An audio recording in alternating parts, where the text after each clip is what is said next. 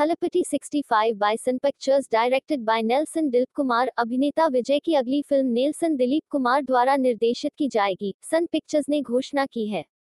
सन pictures विजय और Nelson Dilip Kumar के साथ मिलकर एक नई फ़िल्म का निर्माण कर रही है। अनिरुद्ध रविचंद्रन फ़िल्म का निर्माण और काम करेंगे। फ़िल्म को अस्थायी रूप से थलपति 65 शीर्षक दिया गया है।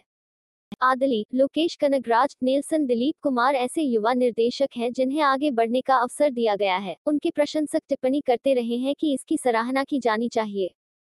2018 में उन्होंने तमिल कॉमेडी फ़िल्म कोलामावु कोकिला का निर्देशन किया। इसमें नयनतारा ने मुख्य भूमिका निभाई थी। सह कलाकार योगी बाबू सरन्या पोनवान चार्ल्स विनोद और हारिस बर्डी थे। नेल्सन वर्तमान में शिव कार्तिकेन स्टारर, डॉक्टर का निर्देशन कर रहे हैं। शिव कार्तिकेन ने नेल्सन के सहायक निर्देशक के रूप में भी काम किया जब उन्होंने विजय टीवी पर शो का निर्देशन किया।